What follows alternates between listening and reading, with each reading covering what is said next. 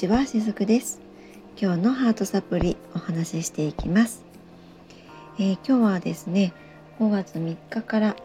スタートをしていてちょっとシリーズ化しているんですけれどもその後半に入ります、えー、昨日まではですね感情についてまあそのもうちょっとこう深いところのお話とかをずっとしてきたんですけれども今日と明日の2回に分けてはですね、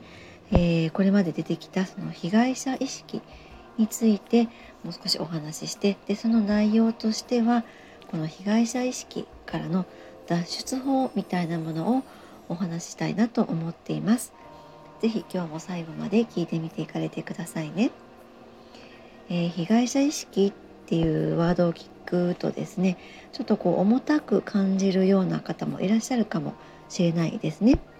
えー、ですがこれは実は誰の中にも多かれ少なかれあるものなんですね。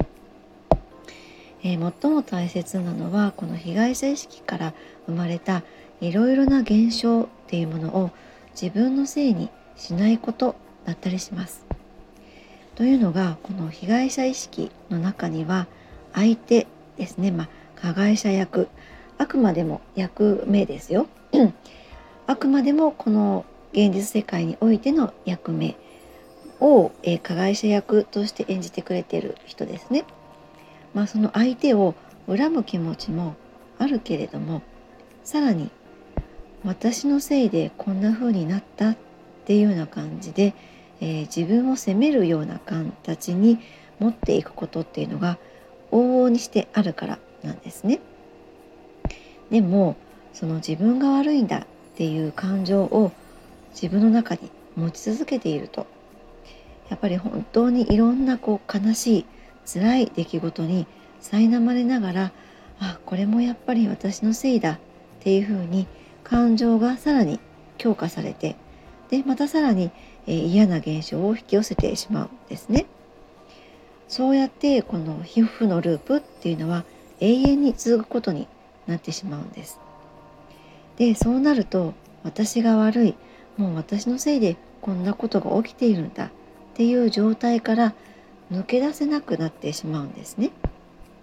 そしてそうだお前が悪いんだって思わせるような出来事とかそんなセリフを、え、言うような人が実際に目の前に現れたりするんです。えー、だからですねもうやめましょうねっていうことが私お伝えしたいんですね。もうこんな風な状態にまでなってくるともう自分がねかわいそうです。私にもこういった状態になってしまった経験ってあるんですね。でその時はえ自分がかわいそうだなんてそんなことにすら気づけなかったんだけれどもえ時が経ってその状態から抜け出せた今はあああの時の私ってすごくかわいそうだったなって思うんですね。だからこそあのこのテーマをシリーズ化してお伝えしているんです。もうそんなねネガティブなループって辛いですよね。でまああの DV とか虐待とかもちろんそれを起こしている人っていうのは許されるものではないと思うんです。私も身近に、えー、そういうひどい目に遭っている方っていうのは、えー、目にしてきたからやっぱりそれは許されるものではないですよね。でももし目の前にあなたの目の前にそんな人がいるのであれば少なくてもこの放送を聞いてくださっている方には気づいていただきたいんですね。あもちろんこれはですね先にご自身の安全をちゃんと確保してからのことです。え相手からされていることの中に自分にも同じようにあるエッセンスは何だろうかっていうふうにそんなふうに自分の内側に意識を向けてみてほしいんですね。エネルギーとして感情や意識とか思いっていうものを見ると私が悪いっていうものは意識の中での自分への虐待だったりしますみんな自分のことだからあもちろんこれはですね今 DV とか虐待っていう言葉で置き換えていますけれども例えばこれが職場においてならパワハラとかセクハラとか、えー、そういったことも同じことが言えます、えー、みんなですね自分のことだからこれを何気なくやっています。このどうせ私が悪いっていうそういうふうに意識を向けてしまうことですね。それはみんな自分のことだから何気なくやっているんだけれどもこういった自責の念っていうのは強い攻撃のエネルギーになります。もし目の前に虐待とかパワハラをするような人がいるとしたらあなたの意識の中で同じように自分であなたの方を殴っていないかあなたに強い言葉を投げかけていないかそういったことを内観してみてください。私が悪いっていうのは一見反省しているように見えるかもしれないんだけれどもこれは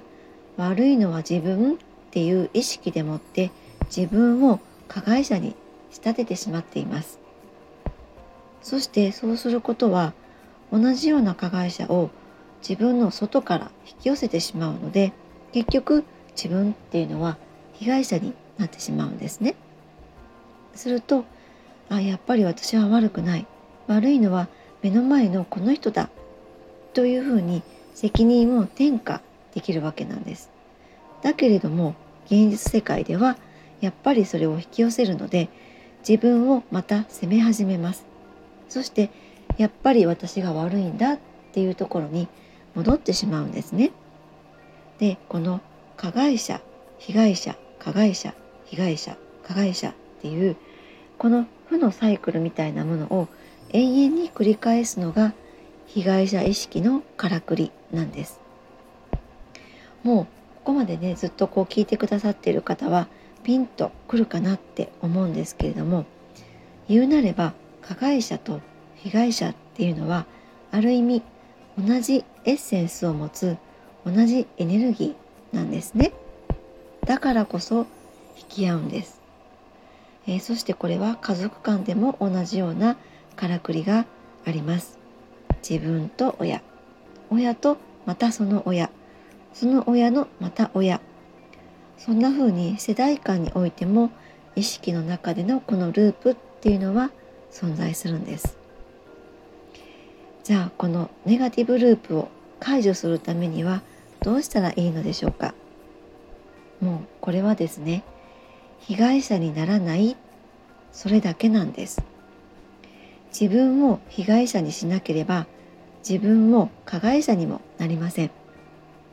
そして加害者を引き寄せることもなくなるんです、えー、感情としてですねこんな目にあった許せないっていうものは感情の事実。そう単なる事実に過ぎないんです。だけれどこの感情っていうのはですね事実を時に歪曲させて私たちの体の中に残り続けちゃうんですねそれが悲しみが怒りへと変わっていくっていうことだったりもします、えー、感情っていうのは目には見えないからこそこのような風になってしまうんですね。だからこそ視覚化させてあげることでこの感情っていうのには対処できたりします。またこの先はですね明日お話ししたいなと思います。今日もありがとうございました。しずくでした。